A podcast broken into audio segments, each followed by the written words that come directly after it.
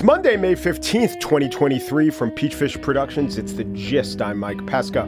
A powerful cyclone has hit the coasts of Myanmar and Bangladesh.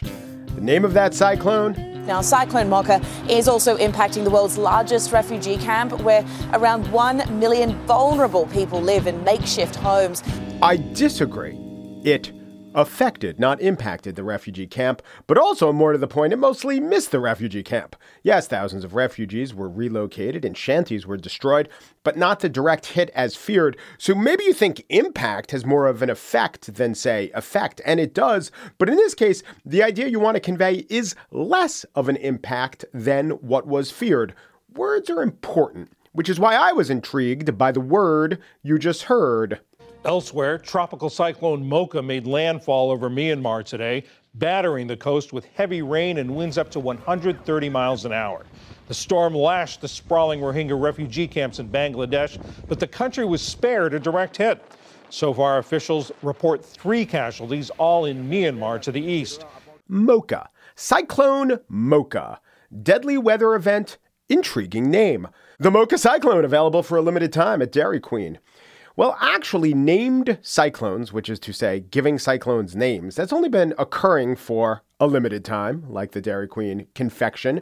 Atlantic hurricanes have been named for decades, once only for women, now for men, or in the cases of gender fluid hurricanes, for whomever. But the cyclone naming movement is specific to each region. And in the northern Indian Ocean, in the Arabian Sea and the Bay of Bengal, different countries who are part of a consortium get to pick the names.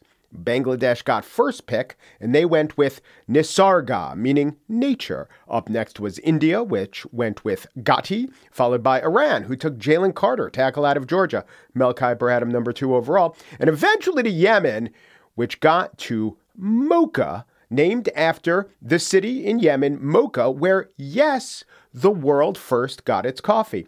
I did not know that. I did not know that about Yemen until a cyclone bashed into the side of a war torn country thousands of miles away.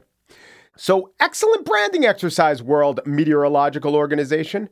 Now, am I wrong to delight in this bit of knowledge that I took away from a swirling vortex of wind reaching speeds of 130 miles per hour? Is this not the most opportune time to glean a fun fact?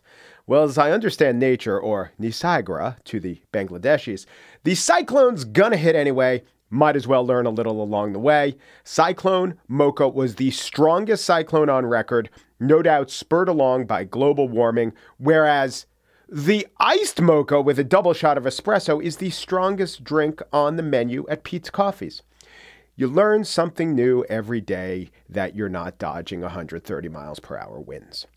On the show today, not overreacting to the other side's propaganda when it comes to emotionally fraught news events. But first, to be a great tennis player, to fool our friends with some sleight of hand, to overcome a phobia that holds us back in life, at some level, we all want to master something. My next guest, New Yorker staff writer Adam Gopnik, has a new book out, The Real Work on the Mystery of Mastery, for which he attempted to master a number of activities from boxing to painting.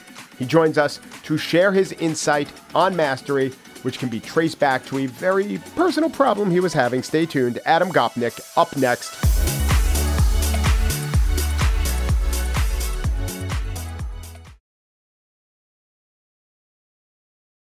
Adam Gopnik, the great New Yorker writer, is out with a couple of new works in print and audio form. He has a uh, podcast series audiobook with Steve Martin, really so many Steves, but I am mostly going to talk about his new book, The Real Work on the Mystery of Magic, in which Mr. Gopnik learns to draw, studies magic, learns to make bread, takes boxing and ballroom dancing lessons. And this is the big one treats his phobia of urinating in public. That was brave of you, Adam. Well, Thank you for saying that, Mike, and thank you for bringing it right out. Usually, most of the time in these conversations, the, the host saves it for the for the last ten minutes, right? And then oh, right. Oh, Tár. It's, I noticed. I noticed it was stuck inside the book in the same place as well. Yeah. Last ten minutes, they ask about that, and then about appearing with Cate Blanchett and that's how they they they make me feel that keep me from slamming my laptop shut early in the conversation. But yes, it's the real work, the mystery of mastery, and it's the, the accounts, kind of uh, essays in comic inadequacy for the most part, about my attempt to learn to do various things, which I should add right away, Mike, was not done uh, as a as a kind of high concept. All of these things happened organically over 15 years. I'm studying drawing, following my 13 year old son to Vegas to live among the magicians, and then learning to drive a car finally in my 50s, and so on. But um, I shouldn't say and so on because the so ons include then boxing and dancing and other things. Yeah. But uh, it's also an audiobook, I should add, that we did for uh, we did for Pushkin, which was which was a lot of fun. They did a more creative take on an audiobook than the other nine audiobooks that I've done. But yeah, I mean, it was the the idea was that I got obsessed with the whole question of how we get good at doing things at any point in life. And even when we don't get good at doing them, what's the good it does us? That's an even deeper question. That's the mystery of mastery, if you like. And um, uh, and that included, just as you said, it included my own pursuit of my paruresis, which is the dignified scientific or pseudoscientific, one might say, name for the extreme shy bladder syndrome, which I have suffered from for 15 years, which makes you unable to urinate in any public place, which is particularly acute on airplanes, for instance, and also just in the course of daily life. And like most phobias of that kind, let's talk about it. One of the things that's true about it is, is that you develop over the decades such extremely sensitive coping behaviors and avoidance behaviors that you mostly have learned not to address it. It's like, you know, people who have uh, uh, agoraphobia, fear of public spaces or of open spaces, you don't know that they have it because they've gotten to be so skilled at anticipating and avoiding anytime they'd have to deal with an open space. And that's the way us paruresis sufferers are. But, you know, it's a trivial and in its way, it's an embarrassing affliction to confess to. But they're all trivial and embarrassing, all of the phobias that that afflict us.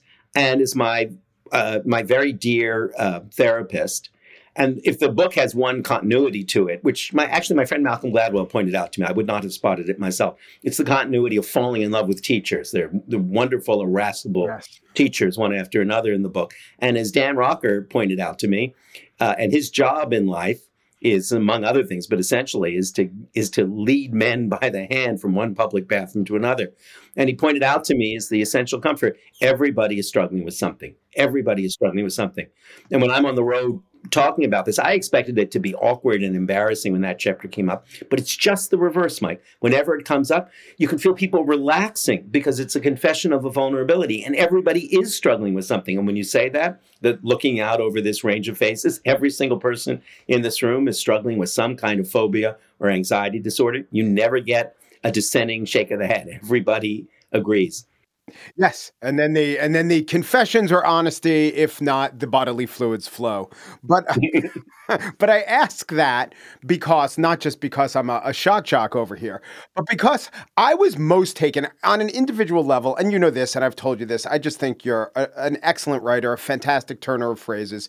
But the thing that you bring is you're this conceptualizer, and uh, from an individual chapter to chapter uh, basis, I very much enjoyed your journey. But this one was a very different chapter in a couple of ways, and I think it gets to your thesis about mastery. One, it's the only chapter, every other chapter, if there were more people who could do it, maybe not driving a car, but at least knowing how to drive a car, the world in general would be a better place. The sort of skill where you would say, oh, more bakers in the world, more, you know, people who can handle themselves with their fists. These are just good goods good for humanity.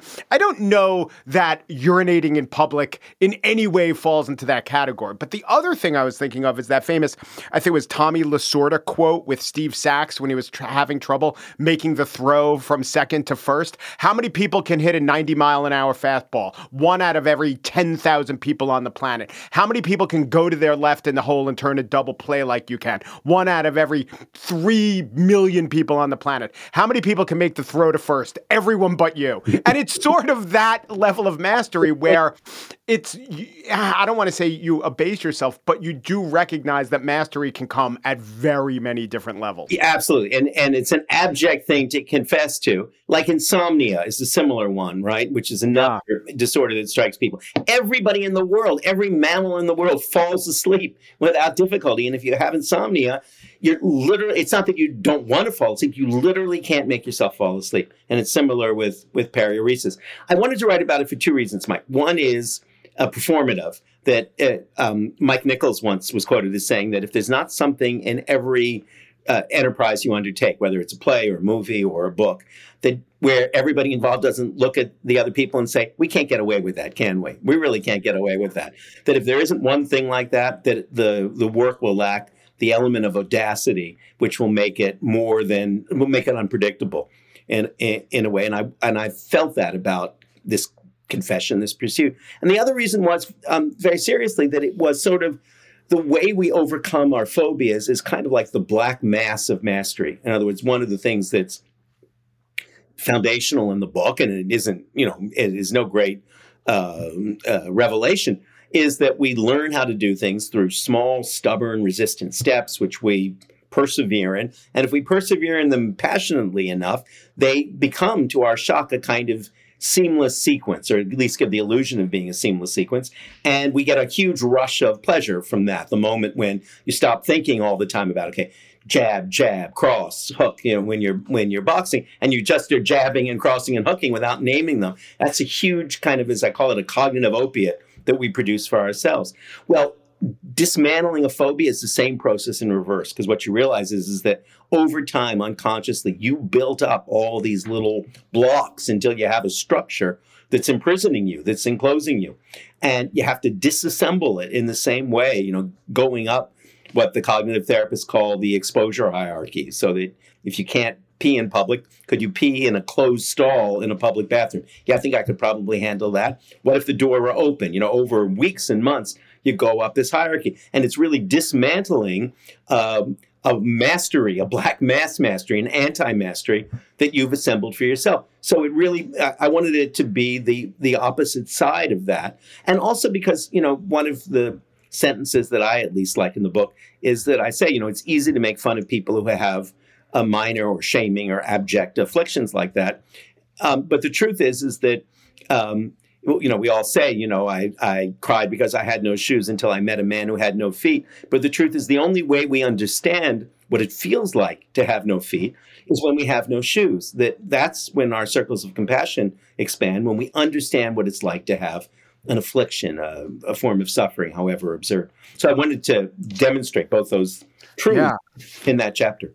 Is it true then for all forms of mastery that to be a master, when mastery kicks in, one way to know it is that you get into this oh, okay, not a pun, but this flow state, this state where you're not, where where your conscious brain isn't really working. And you write about a writer who's a great writer, and then maybe his name is David. I think he used a pseudonym, but then Dave shows up, and Dave just knows how to write, and you don't even question how Dave knows how to write, or you're not questioning the mechanics of jab, jab, cross, hook. You're just doing it. Would a real master, when Stephen Sondheim writes lyrics, and you and I have both read his books on writing lyrics, it he's so great at it and yet it doesn't seem to ever come easy. So that is my question. To be a master at something is it, does there have to be elements of it where things come easy? Uh, two two answers to that question. One is in the things we really do well it never comes easy exactly because it comes so easy.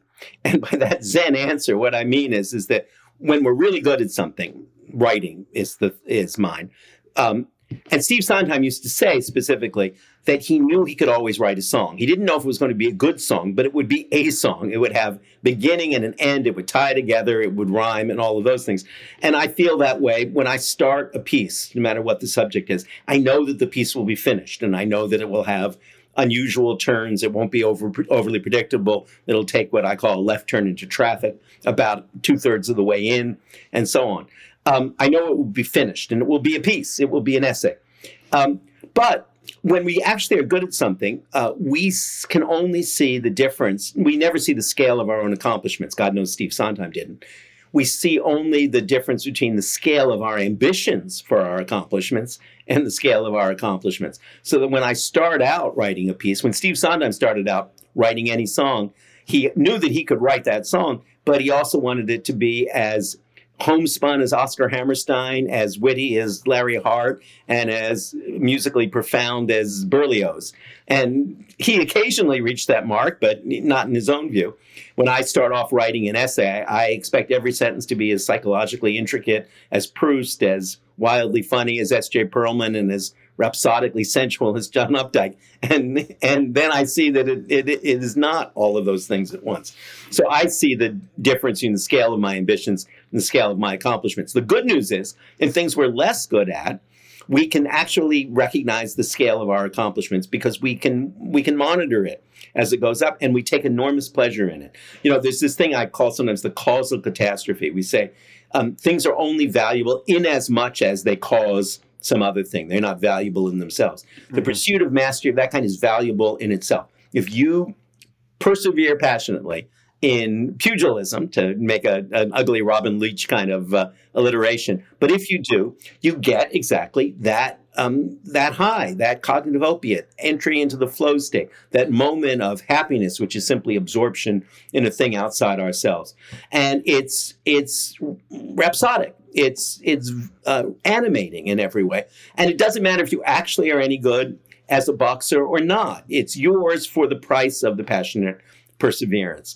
And in that sense, the paradox of it is is that you can take more profound fulfillment from pursuing something that you're never going to be very good at than you can from the daily labor of something that you actually are good at.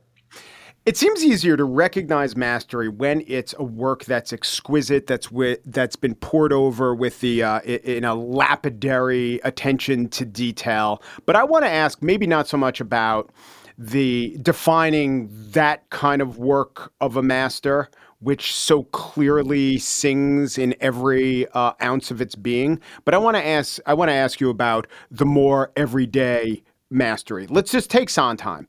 Hank Williams once said something like, uh, if a song can't be written in 20 minutes, it ain't worth writing. Are his songs less masterful uh, for that than, say, a Sondheim lyric? No, and and not a bit. If they're Hank Williams, they're not Steve Sondheim. But what's interesting about both of those great masters, and I'm a huge Hank Williams fan. Uh, I got to Hank Williams through Willie Nelson, uh, mm-hmm. a different kind of master.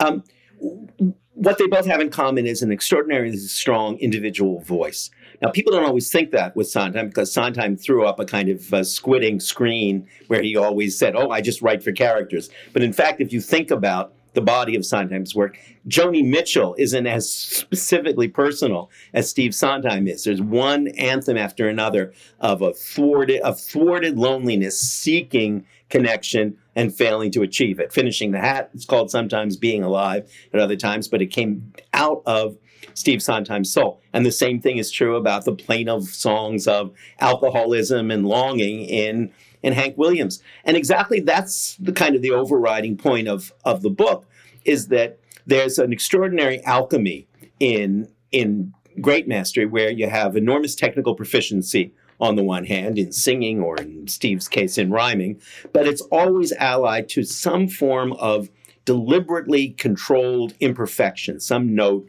of human fallibility. I was out, Mike, at the Bob Dylan Museum in Tulsa, Oklahoma, in the course of my very Willy Loman like traipsing across America with my book. And there's a beautiful letter from Bob Dylan there, not surprisingly, at the Bob Dylan Museum. Uh, but and in it, he mentions that he maybe he doesn't sing as perfectly as other people, but he breathes better than anyone else.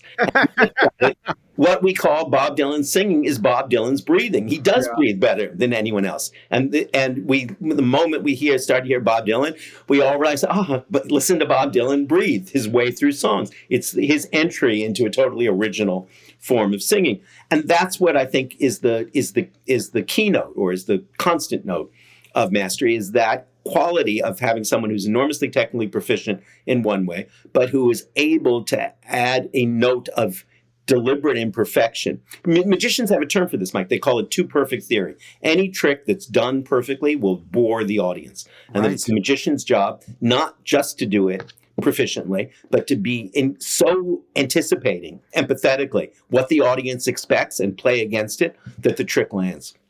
So you contrast mastery with a, um, a, ubiquitous roteness in so much of life, but I was thinking that with some rote tasks, if you look at them the right way, there can be mastery, and I appreciate them. I don't know if there can be a master toll collector, but I said to myself, it's easier to see why Thomas Keller is a master at being a chef than why Ray Kroc was, but they're both masters in their own way, yeah, aren't they? One's a master master entrepreneur and the other is a is a is a master chef. But you know, we all make those judgments all the time. When you go to what we call in New York coffee shops, and they're called elsewhere diners, right? There's one guy who really knows how to make eggs, right? That's not, yeah. you know, there's one guy behind the counter, and you can watch him. You can see the care with which he does it. And in my experience, actually, Mike, when you say ask anybody in any field, could be a painter, could be a plumber, who's the Willie Mays of your of your field, you never get a bemused shrug. You always get an immediate answer, right? Like who's who's the greatest plumber? And plumbers will say, "Oh, it's Joe Pacatano." And if until you work with Joe Pacatano, you don't understand how to how to work a pipe, right? People yeah. have a sense of what technical mastery is, but they also have a sense of the power of the individual of individual expertise in in in almost everything. There's no when you get together with magicians and you ask them, who has the best card technique, they all have astounding card techniques that they've worked on for years and years. But they'll all tell you Steve Forte is the greatest card manipulator uh, alive. They don't they even the guys who are almost as good won't dispute that. So I think we all have that sense of it in in things even in what we as I say denigrate or condescend to as the minor arts. Bakers know who the greatest baker is. Yeah. Now we get to the Tár part of the interview.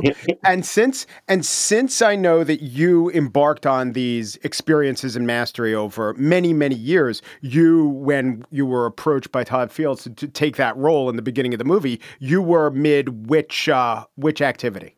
Uh, I was doing boxing at that point, and I was still doing and dancing. I was doing boxing and dancing, the pandemic ones, and baking. So boxing, baking, and dancing were very much at the forefront of my imagination because we were we were locked down like everyone else. And so I've heard in other interviews you talk about how you were given that scene to play and you played it, but didn't really know what else was going to go on in the movie. Is that right? I had absolutely no idea. You know, I just was being a good little actor. People somehow think that that scene was improvised. And, you know, we were just not a bit. It was completely written. I was playing a part. The part had my name attached to it. It yeah. not me. It's not. Those are not things I would have said uh, necessarily. I improvised a single line at one point. Um, say she has a big book coming out, and uh, it's a great stocking stuffer. And I added, if you have a very large stocking, and Todd liked that and, and said keep it. But then the German assistant director had to lecture the German extras who spoke no English to laugh. But no, I'm, I, you know, I it totally uh, written.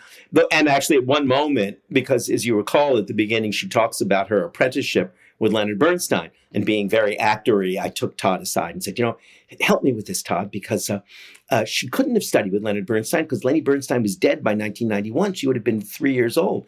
And he gave me the kind of steady, opaque look that directors give you when they don't want to hear anymore. And I was, right. oh, this must be part of the story, but he's not going to tell me what it is. And of course, in the course of the movie, you realize it is part of the story. Adam Gopnik is the author of The Real Work on the Mystery of Mastery, available on the page, on the Kindle, or in the ear, as is from Pushkin Industries. So many Steves, Afternoons with Steve Martin. Pushkin always doing a great job breathing life into these works beyond just a transcript read aloud. Adam, thanks again. Mike, it's always a pleasure to talk to you. Thank you. And we have more Adam Gopnik for our Pesca Plus subscribers. When I started Pesca Plus, I said there are often so many interviews that we cut to 16, 17, 18 minutes just because that's the amount of time that I decided we should have, not because that's the amount of time that it lasted as a wonderful interview. Gopnik, my talk with Gopnik, exemplifies this, so I'll give you 30 plus minutes of the talk you just heard, plus more on the Pesca Plus feed Go to subscribe.mikepesca.com if you're interested.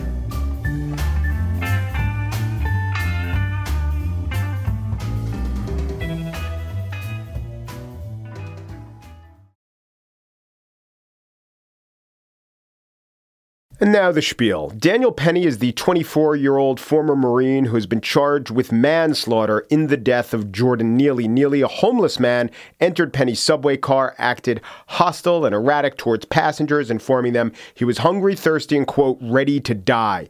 Penny applied a chokehold, but for too long or too carelessly, resulting in Neely's death. Is Penny guilty of a crime? That is for the criminal justice process to determine. Sorry if that sounds wishy washy, but in today's polarized political and media environment, it's actually a strong rebuke, an unusual rebuke to almost all the coverage and chatter about this case as portrayed in the media. Interpersonally, people are having very fine conversations about it. Is it abundantly clear that Daniel Penny did something wrong? Was it criminal? Again, these are the questions for the courts, the jury, the process to decide. Was it foreseeable? That will be a factor in the decision. Was it understandable? In fact, the entire case, the entire charge of second degree manslaughter depends on a prosecutor proving Penny knew the chokehold could kill. It's a hard case.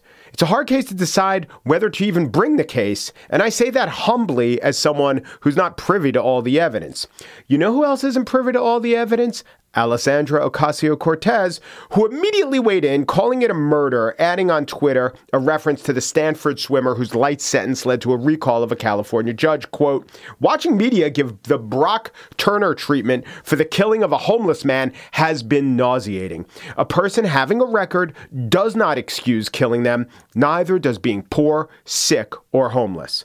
Well, Brock Turner did commit sexual assault. The outrage over him was after a jury trial and after sentencing. Rightly or wrongly, there was at least a process. We know the facts. We understand and allowed the facts to be unearthed because of the process. Here, AOC engages in no process, just a smear and a severe mischaracterization of why anyone would possibly argue that Daniel Penny isn't a murderer. Remember, she called it a murder. The DA didn't even charge murder. There's no way that he could possibly prove murder. The issue is Daniel Penny's state of mind as regards his safety in the moment and the safety of fellow passengers, and also his understanding of the chokehold he was applying or misimplying, which I'm ready to concede after I hear the evidence.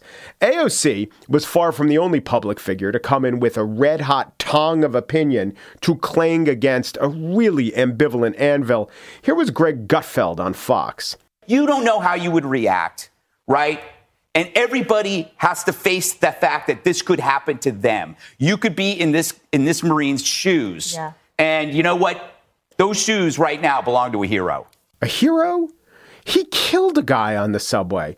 It doesn't make him necessarily a villain, doesn't make him a criminal. That's what the process is for.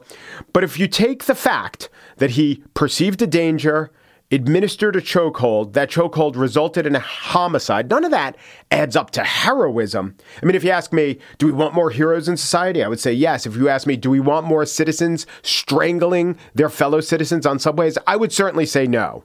But my point isn't that there are two extreme sides. My point is that there seems to be only two sides elevated, when in fact I have had dozens, maybe even a hundred conversations with New Yorkers of all ilk. I even have talked to random strangers on the subway about this. And I have elicited opinions, 95% of which contain words like shame, tragedy, sad, sad for both of them, hard to judge. And yet, here's how NBC News conveys the mood of the city. New Yorkers are split, some calling him a heartless vigilante, others say he is a hero. But most are saying neither of those things. All should be withholding opinions, but it is hard. It's made harder still when the Daily News is emoting for Jordan Neely, when the New York Post is practically running Daniel Penny's fundraiser, and when the New York Times is commissioning articles like this one by Roxane Gay. Making people uncomfortable can now get you killed. Uncomfortable? Yeah, that's what Gay meant to argue, as she writes. Jordan Neely, a Michael Jackson impersonator experiencing homelessness, was yelling and, according to some subway riders, acting aggressively on an F train in New York City. Was he making people uncomfortable? I'm sure he was. The people in that subway car prioritized their own discomfort and anxiety over Mr. Neely's distress. This is propaganda which is when the plain facts of a situation are twisted and misrepresented to serve a purpose other than delivering a reasonable assessment of a situation. The severely mentally ill homeless man screaming on the subway who announced he was ready to die was doing more than causing discomfort.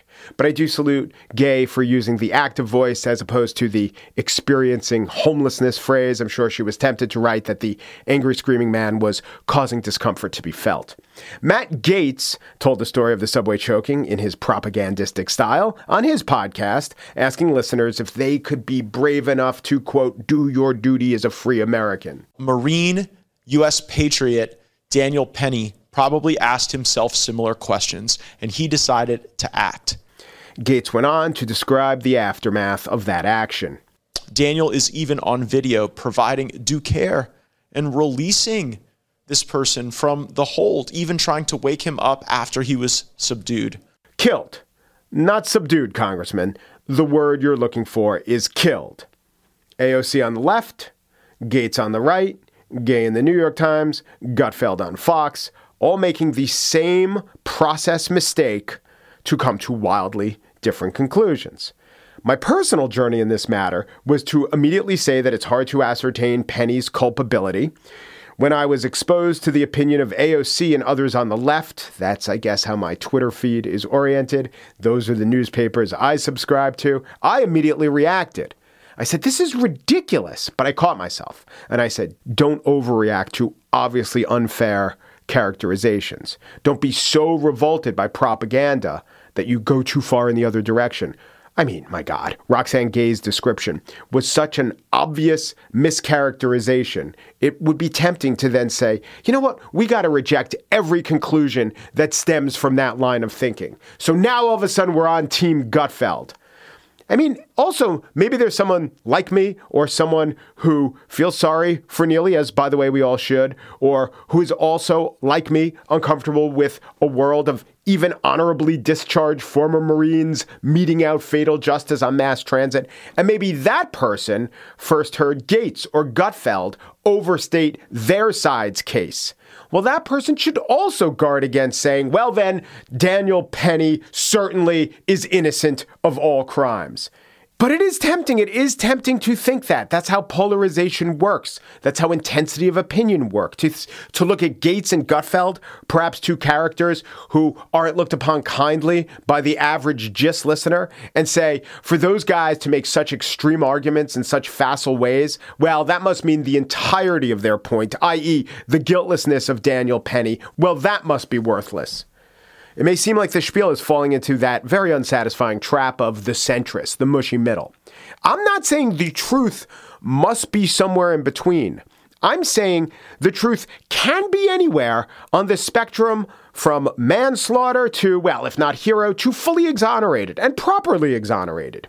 We don't know. They don't know. And the outlets that pay them to bray on and to describe this very nuanced and hard to parse occurrence is very simple.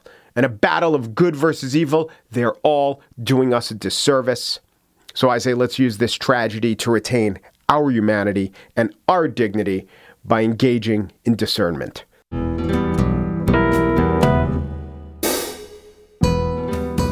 That's it for today's show. Corey Wara produces The Gist, and Joel Patterson is the senior producer of The Gist. Michelle Pesca is in charge of lobster husbandry for Peachfish Productions. The Gist is presented in collaboration with Libsyn's AdvertiseCast. For advertising inquiries, go to advertisecast.com slash The Gist.